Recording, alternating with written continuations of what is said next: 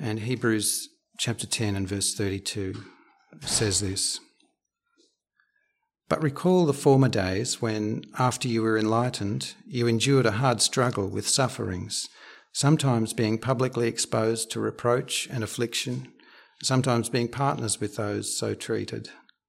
For you had compassion on those in prison, and you joyfully accepted the plundering of your own property, since you knew that you yourselves had a better possession and an abiding one.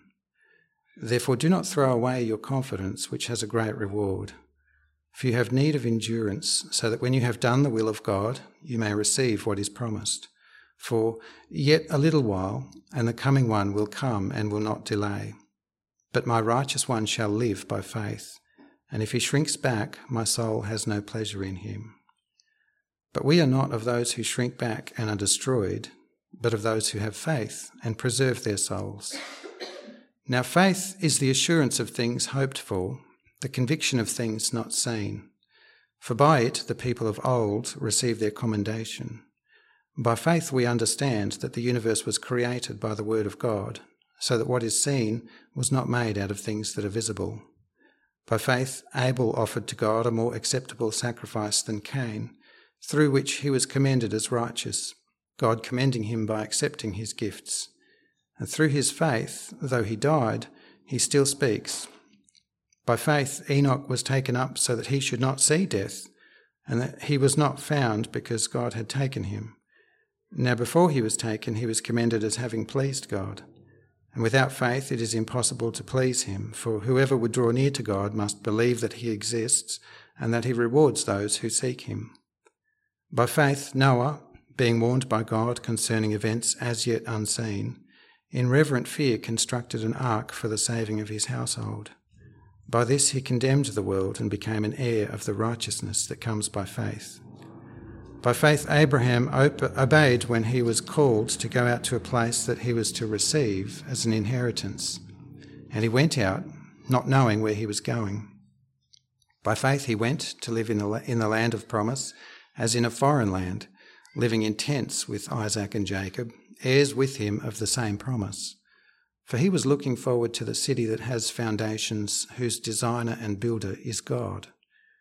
By faith, Sarah herself received power to conceive, even when she was past the age, since she considered him faithful who had promised.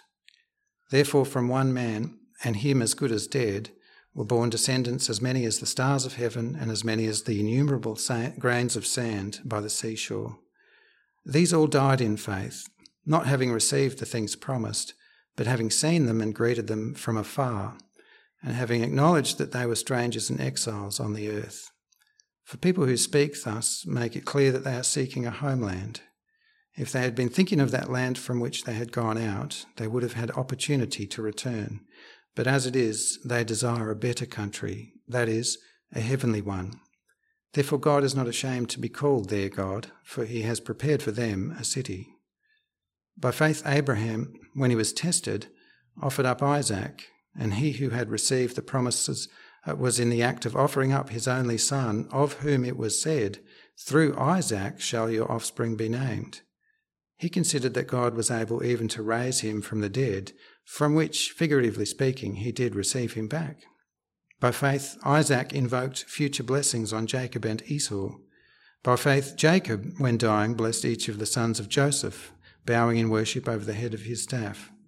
By faith, Joseph, at the end of his life, made mention of the exodus of the Israelites and gave directions concerning his bones. By faith, Moses, when he was born, was hidden for three months by his parents because they saw that the child was beautiful and they were not afraid of the king's edict. By faith, Moses, when he was grown up, refused to be called the son of Pharaoh's daughter, choosing rather to be mistreated with the people of God than to enjoy the fleeting pleasures of sin. He considered the reproach of Christ greater wealth than the treasures of Egypt, for he was looking to the reward. By faith he left Egypt, not afraid of the anger of the king, for he endured as seeing him who is invisible.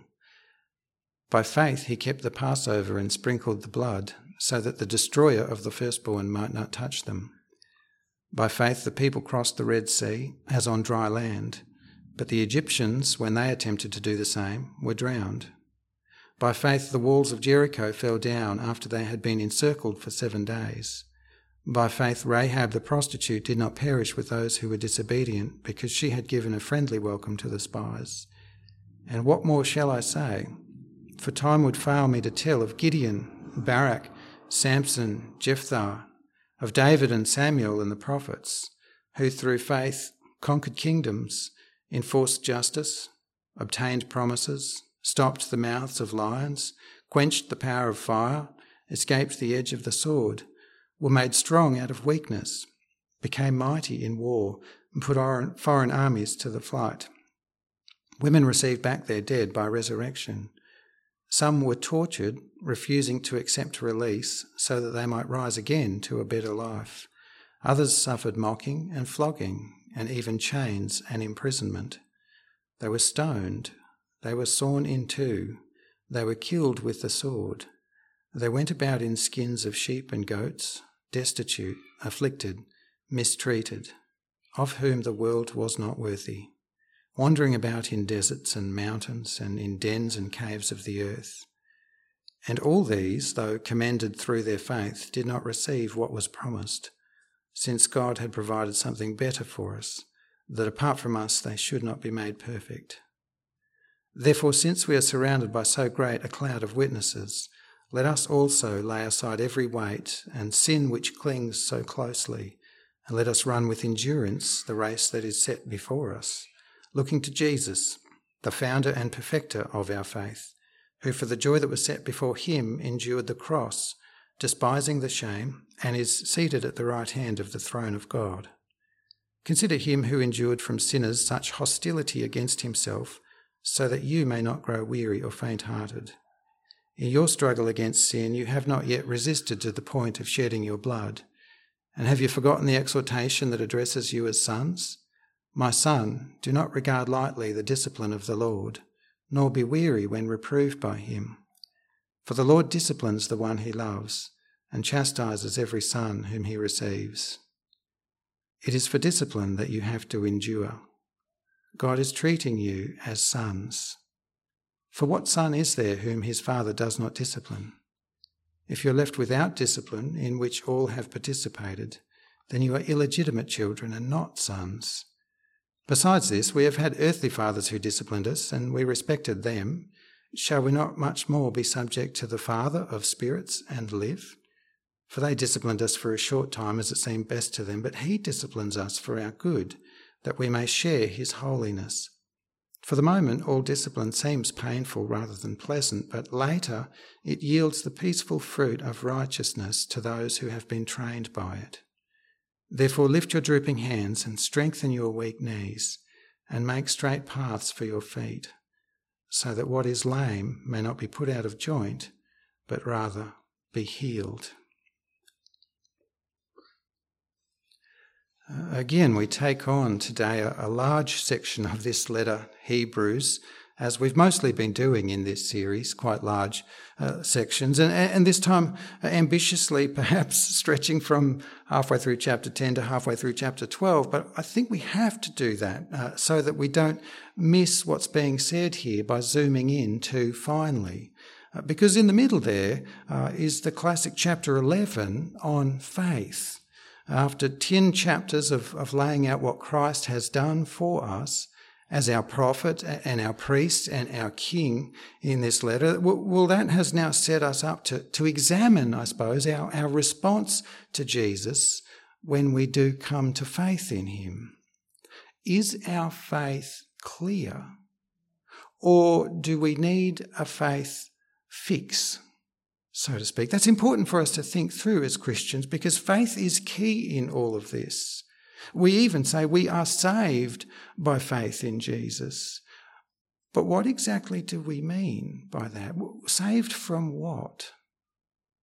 Uh, clearly not from hardship and suffering in this life, as, as the rest of chapter 10 there now makes clear. Uh, if you pick it back up uh, from verse 32 there, but recall the former days when, after you were enlightened, you endured a hard struggle with sufferings, sometimes being publicly exposed to reproach and affliction, and sometimes being partners with those so treated. When uh, they come to faith in Jesus, Christians aren't just suddenly and, and magically saved from earthly strife. So the Christian hope, therefore, is not about living the rest of this life in, in, in only blessed and prosperous circumstances all the time. Rather, our hope is in the greater promise that Jesus gave us the promise that this whole letter has set out so clearly and so relentlessly over and over that, that in Christ we shall receive an eternal reward, an inheritance that we will enjoy forever. A hope so great and, and so eternal that it, that it makes all the troubles of this earthly life a lot easier to endure. Verse 34 uh, goes on in the scripture For you had compassion on those in prison, and you joyfully accepted the plundering of your property, since you knew that you yourselves had a better possession, an abiding possession. Therefore, don't throw away your confidence, which has a great reward. For you have need of endurance, so that when you have done the will of God, you may receive what is promised. Notice that little word endurance there. We've already hit it twice just in those first five verses we've just recapped there. And it's five times more woven through the rest of our scripture today. And what else does endurance mean but that we will necessarily go through difficult things? But we will endure everything in the here and now. We will endure it. Why? Because of that great promise that Jesus has given us. In Him, we have a better thing. We have a lasting thing forever. As I say, Hebrews has laid down that hope very clearly in these first 10 chapters, bringing great clarity, therefore, to the Christian faith. We are saved from the judgment of our sin which brings us into the presence of God, atoned, forgiven, and washed clean of sin, we will enjoy the glory of God forever. It's our souls uh, that have been saved, verse 39, into glory. We are not of those who shrink back and are destroyed, but of those who have faith and preserve their souls. This letter could not have been clearer on these things, really, if you think it back through. So we need to check our faith in response, therefore. What, what is it that we have been hoping for in Christ? Uh, what exactly do we think is the hope of the Christian faith? Uh, and what even is it to have faith? Is probably a good question, too. Faith is trust. At its core, faith is trust. Bible use, uses a few words interchangeably uh, on this question belief, trust, faith. They all mean the same thing. It's all the same word underneath them all. They aren't just intellectual things, uh, faith and, and belief, They're, nor are they in any way vague or, or, variable things. Chapter 11 then sets us clear. Uh, now, faith is the assurance of things hoped for, the conviction of things not seen. Faith at its core is trust. And moreover, it is trusting in what you cannot see and do not yet have. To have faith is to trust in what you do not have and you cannot yet even see.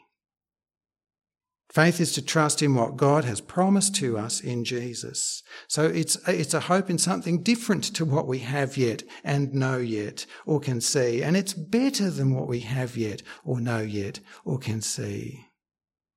That's what it is to have faith, and that's what you and I will be commended for, just like the people of old were commended, verse 2.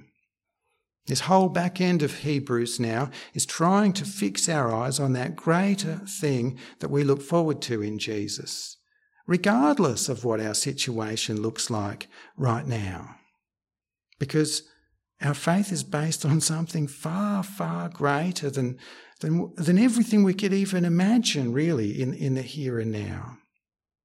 So, chapter 11 lays down examples for us uh, of that and what that looks like. Example after example after example here of what it looks like to live by faith. believing or, or trusting in what we do not have nor can see, but know that God has promised to us. This is what faith looks like in action, what it is to live for God's promise before we receive it in full. Uh, faith is exemplified, uh, verse 3 is the most basic example here. Faith is exemplified in trusting that the universe we can see was created by God, whom we cannot see. We have that conviction even though the empirical evidence we cannot see. Faith is like Abel, uh, trusting that an offering to the God whom Abel could not see was a worthwhile thing to do, verse 4. A better choice uh, for him to make than what he could have enjoyed by keeping all those things back for himself. Faith is to trust that God exists, verses 5 and 6, that he rewards those who seek him. It's to trust in a future judgment not yet seen. Verse 7. It's to trust in an inheritance that's not yet known. Verse 8. Such that you'd happily uh, live like a nomad, as, as a stranger, drifting around in temporary tents, because you desire something more than this life can offer. Verses 9 and 10. It's to trust in, in a promise from God that is literally impossible, verse 11 and 12. Literally impossible as far as everything we know of this world works like. But to trust in that promise because it is possible for God. All those people in those first examples trusted in God's various promises, even though He is unseen, because they hoped for something better from God than what this world we can see and this life we live can bring. They wanted something better from God and they held to that faith uh, without receiving the fullness of what God promised in their lifetime. So, verse 13, these all died in faith, not having received the things promised, but having seen them and greeted them from afar and having acknowledged they were strangers, exiles on the earth. For people who speak like that make it clear that they're seeking a homeland. If they'd been uh, thinking of that land from which they'd gone out, they would have had opportunity to return, it says. But as it is, they desire what? A better country. That is, a heavenly one. Therefore, God is not ashamed to be called their God, for he has prepared for them a city. The promise of God that biblical faith is ultimately in is the promise of heaven. It's no less than the promise of heaven. So faith is trusting God on a bigger promise. Verses 17 to 19 go on here. Even though it seems like it might undo the last promise God made, because trust goes so far as to know that God can raise the dead. Faith is trusting in God's promises for the future, so far as to lay down uh, blessings on the next generation, verses 20 and 21, or to make decisions on where to lay your own bones to rest, verse 22. It's to trust in God without the fear of man, verse 23, without being swayed by man's treasures, verses 24 and 25.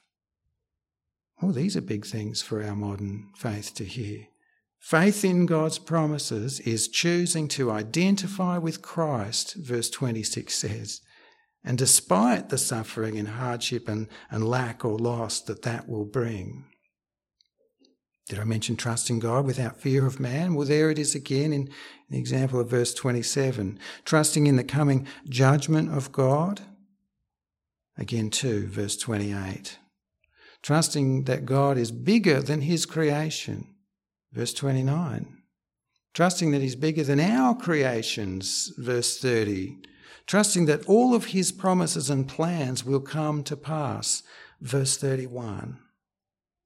And all of these things, in all of these examples, seemingly absurd, absolutely absurd as far as our earthly eyes can see.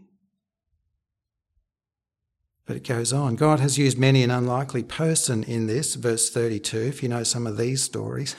He's used very unlikely means in some of these stories to bring about all kinds of good things in the here and now over the course of time, verses 33 to 34.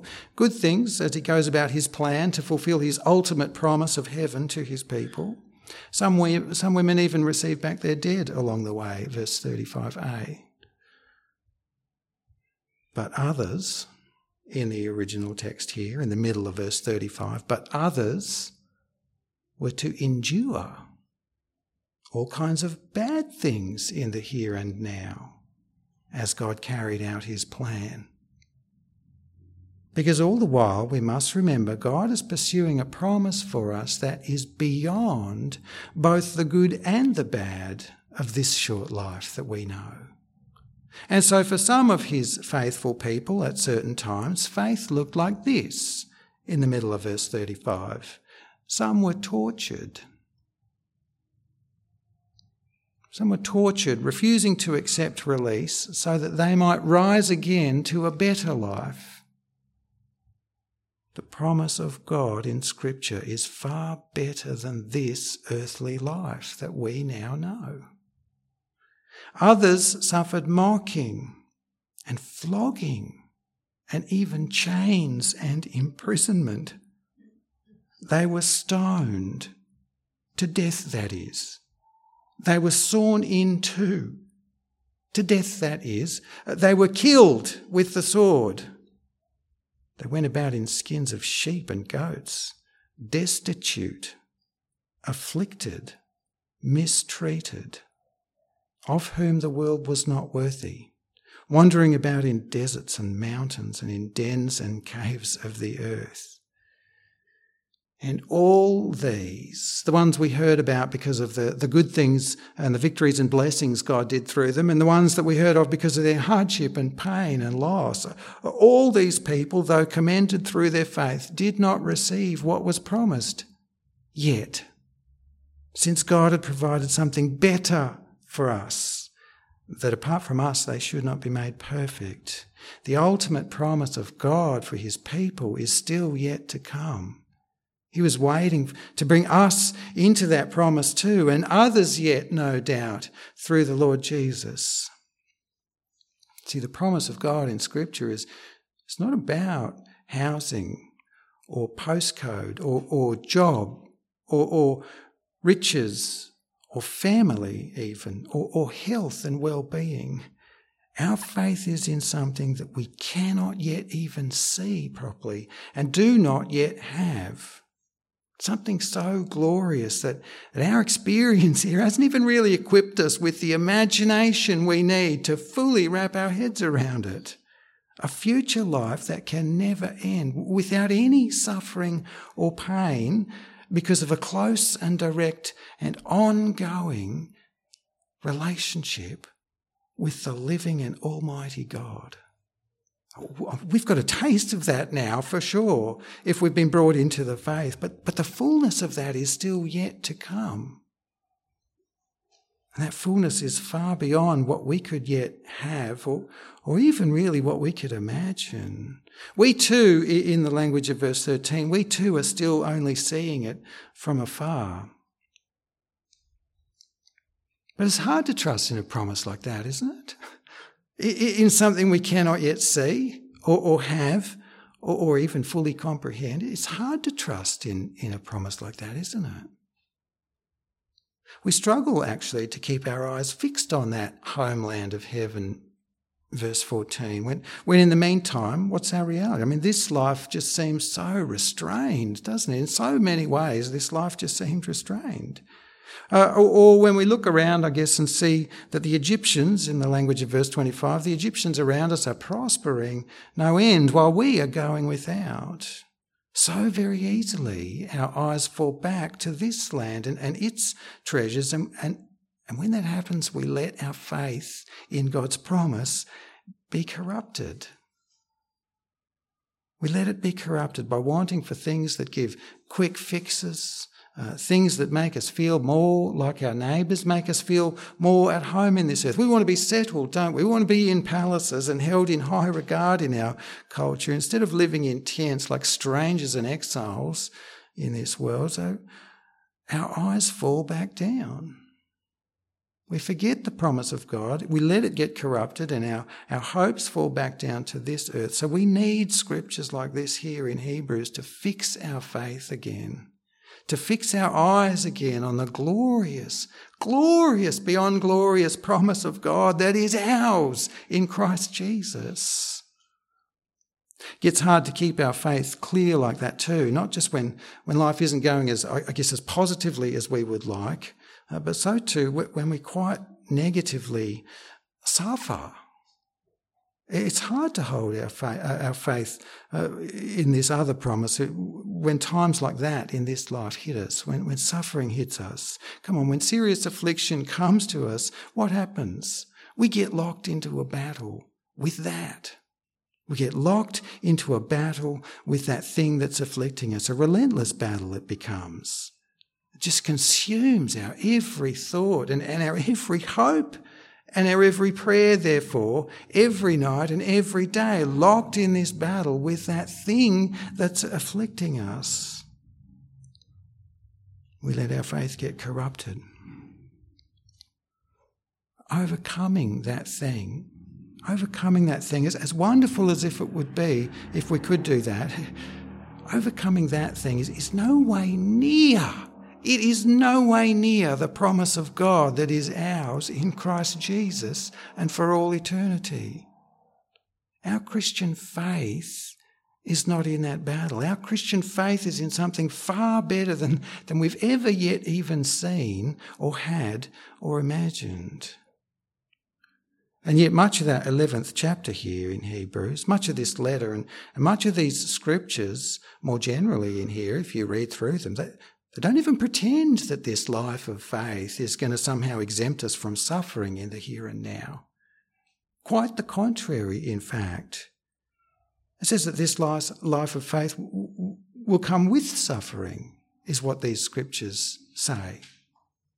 Jesus himself, who, who is the end all be all of our faith, he only gave us this faith that we have through his own great and awful suffering and loss.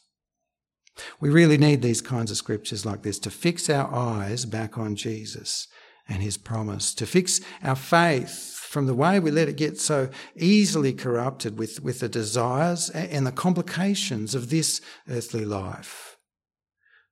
Chapter 12 Therefore, since we are surrounded by so great a cloud of witnesses, let us also lay aside every weight and, and sin which uh, clings so closely, and let us run with endurance the race that is set before us, looking to Jesus, the founder and perfecter of our faith, who, for the joy set before him, endured the cross despising the shame, and, and is seated at the right hand of the throne of God. Consider him who endured from sinners such hostility against himself, so that you may not grow weary or faint hearted. Why would we think that our Christian life now, living out this faith in the promise of God that Jesus has secured for us, like so, why would we think that it would somehow unfold for us without any suffering of our own? It doesn't even make sense if you think about it for a minute. You see, we haven't yet given much thought in this series as to why this letter was written to the people it was written to. But the end of chapter 10 today makes it pretty clear that they had been suffering. And as a result of their suffering, their faith was faltering.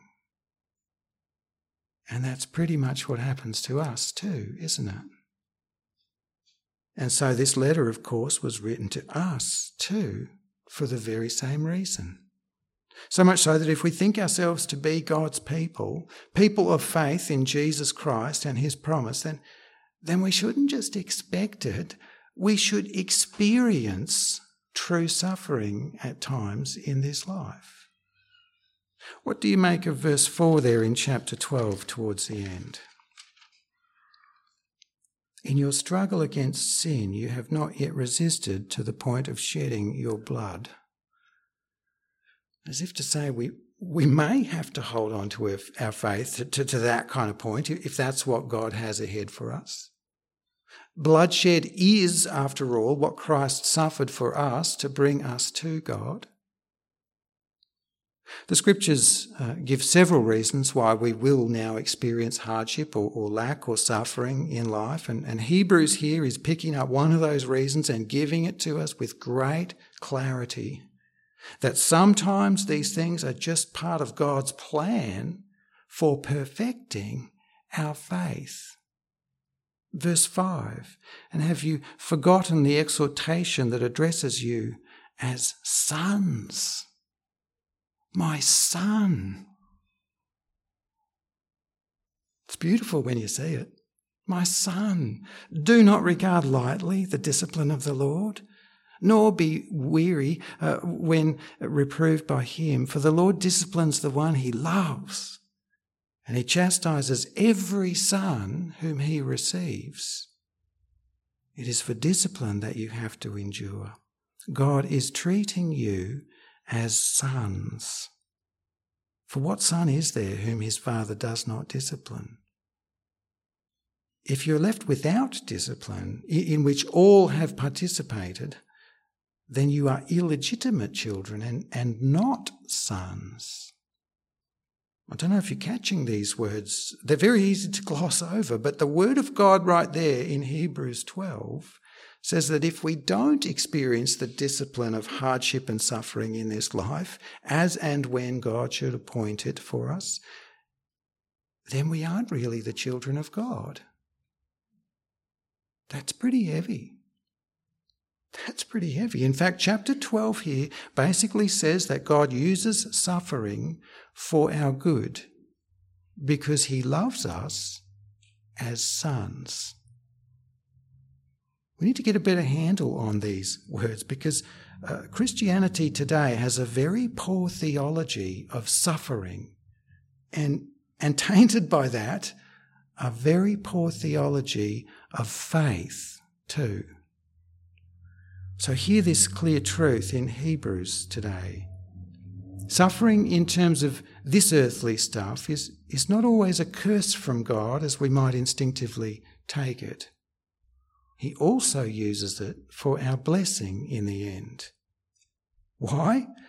Because He is reshaping us for something far better for the eternal promise that he made to us, that we would be in his presence to behold his holiness, having been made righteous like Jesus Christ. It's kind of funny that our theology isn't actually in sync with that truth, because we do, as it says here, we understand well enough that our earthly fathers would have us you know, go without something or, or, would put some kind of burden or, or penalty on us at times for our longer term good and our longer term growth and, and enjoyment of all good things in verse 9. We understand that, and we would do that too with our own children. But what God is doing with us who have faith is, is so much better again, even than that verse 10. For they disciplined us for a short time as it seemed best to them, but he disciplines for us for our good, that we may share his holiness. For the moment, all discipline seems painful rather than pleasant, but later it yields the peaceful fruit of righteousness to those who have been trained by it. We see from all of this that God uh, uses suffering to strengthen our faith in the better things that He has promised to us. Which is to say, He uses earthly suffering to, to fix our faith, to fix our hearts on Him because when we do get given over to fixating on the things of this world, whether it be uh, keeping up with the Joneses or whatever, or, or just wanting to be delivered from some seemingly endless health problem, or whatever it may be, when we fixate on the things of this life and forget the wondrous scope of God's promise to us, then our faith in that promise gets corrupted. And so, all of this long scripture today is a great corrective to fix our faith on the promise that Jesus has won for us for all eternity. So lift your drooping hands, verse 12, and strengthen your weak knees. Make straight paths for your feet, so that what is lame may not be put out of joint, but rather be healed. In the flow of these last couple of chapters and, and the whole letter, I'd say that what has become lame uh, and at risk of being put out of joint is not the health or, or wealth or, or anything like that, but the faith of God's people. It's not just suddenly about uh, weakened bones or, or, such simple earthly things, I don't think. It's all been about weakened faith, this scripture. Faith that needs to be fixed back on God and the promise he gave us. Because all that God has promised us and, and Jesus has done and will yet do for us, the things that we cannot yet see or take hold of, we let those, those things, the glorious things they are, we let them fall by the wayside sometimes over, over things that will literally be here one day and, and gone some other day, who knows when. So we should take some healthy correction from all of this scripture for our faith. Those who say things like, Christians should never have to suffer, or if only you had more faith, you could be lifted up from your suffering, or God only wants his people to be blessed all the time, uh, by which they usually have in mind something of their own earthly desire those people who say those things, and, and, and, and there are many of those people, and there are many sort of ways of saying those kinds of things. Well, um, those people, uh, they have a wrong theology of suffering and a wrong theology of faith. They are running, in the language of chapter 12 and verse 1, they are running the wrong race. What they say denies the word of God in this scripture and in many, many other scriptures too. So please, uh, do not put those shallow ideas to the children of God. Speak to them rather from His word. He loves them as sons. Do not hinder uh, the way God intends to use suffering to strengthen the faith of his children and fix their hearts upon what they should be fixed on. The promise that he has made to us, that Christ has died to secure for us for all eternity to come. The glory, not of, not of this earth and its things, but the glory of heaven. So correction number one from the epistle to the Hebrews today in actual fact, Christians should experience suffering. And if they don't, then something's wrong, says chapter 12 and verse 8. And correction number two for the children of God when you are suffering, ask God to do this. Ask God to use it to heal your weakened faith by fixing your eyes back on Him and the promise that He has made for all eternity to you. It's about the hardest thing in the world, though, let's be honest. It's about the hardest thing in the world to take on that kind of call from this scripture when, when we're in the very thick of this uh, struggle. So if you're in that hard fight, you might want to pace yourself on these lessons. Maybe read this scripture again and again every day or every few days, perhaps for a while, for a few months. Don't try to hurry it to sink in. It's going to take time if you're in the thick of the fight. But gee, it's good when it sinks in. You know, even if you never win your battle with whatever that earthly thing is, even if you uh, live the rest of your life in, in sheepskin and, and tents, Remember the actual promise of God, the actual promise of God in this scripture for which He brought you into this faith in Christ Jesus. A glory that is beyond your current comprehension is being made ready for you. That is what the promise of God says. And so we should all take some great encouragement too from this scripture today. Lift your drooping hands, brothers and sisters. Strengthen your weak knees and make straight paths for your feet so that, so that what is lame may not be put out of joint, but rather healed. We so often gloss over that list of chapter 11 in the middle there and think of it as like a hall of faith, you know, and the danger with that is that we might focus too much on the people involved and the things that they did, or the things that God rather did through them. And where that tends to lead us is, is into thinking things like, oh, oh, she was so faithful. How did she have such great faith? Or we look around our own circles and think things like, oh, such and such has great faith too. Or uh, wondering whether so and so has enough faith. Doesn't seem like it. Or maybe whether I have enough faith. Will my faith save me at the end of the day?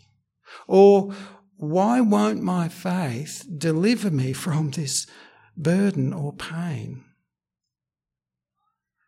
But here's correction number three from the letter to Hebrews here. The call of this scripture is not about having more faith. It's about fixing our faith onto who and what it should be fixed on. What faith is actually about is trusting in God and for the promise He actually gave us. The promise that will one day see us, brothers and sisters, in glory unending. It's hard to imagine that, isn't it? The promise that Jesus has secured for us forever. If our faith is fixed on Jesus and for that promise, then, then nothing we have yet seen or known can compare with our prize. Not even close. And this is the promise of God. Let me pray. Heavenly Father, we always thank you for your scriptures to us, and we thank you for this letter and what it's slowly been uh, drawing us into here. And as we come into the end of it now, Father, we pray you be with us over these last couple of weeks and help these truths to really sink in. Thank you so much for what we see here today in this long section that that you have done amazing things for us uh, and that our faith needs to be in that. Our faith needs to be in you and for the thing that you have promised for us and done for us and will yet do for us. Father, we just pray that you'd help these truths to, to sink in and register and that we would be single minded in our faith, that we wouldn't be muddled up in our faith, that we would be clear about what it is that we believe and who it is that we are trusting. And Father, we just pray for those who are going through uh, some of the wrestles that seem to be framed either side of this faith chapter. We pray for those in our community that, that are struggling, and we pray that you'd help them uh, to see some of these truths about suffering that it is actually good for their faith if this is how you choose to use it for them. And so we pray that you would. We pray that you would enrich their faith and fix their faith on you. And Father, we just pray for all of us uh, that you would help us uh, to learn how to live out this faith and that we would learn how to be uh, faithful in what we think and say and do and that we'd be loving and caring and supporting of all of those. Uh, for all of us, uh, Lord, are still in this journey of faith. And we pray, as always, that you go before us and with us and after us too. In the name of the Lord Jesus Christ. Amen.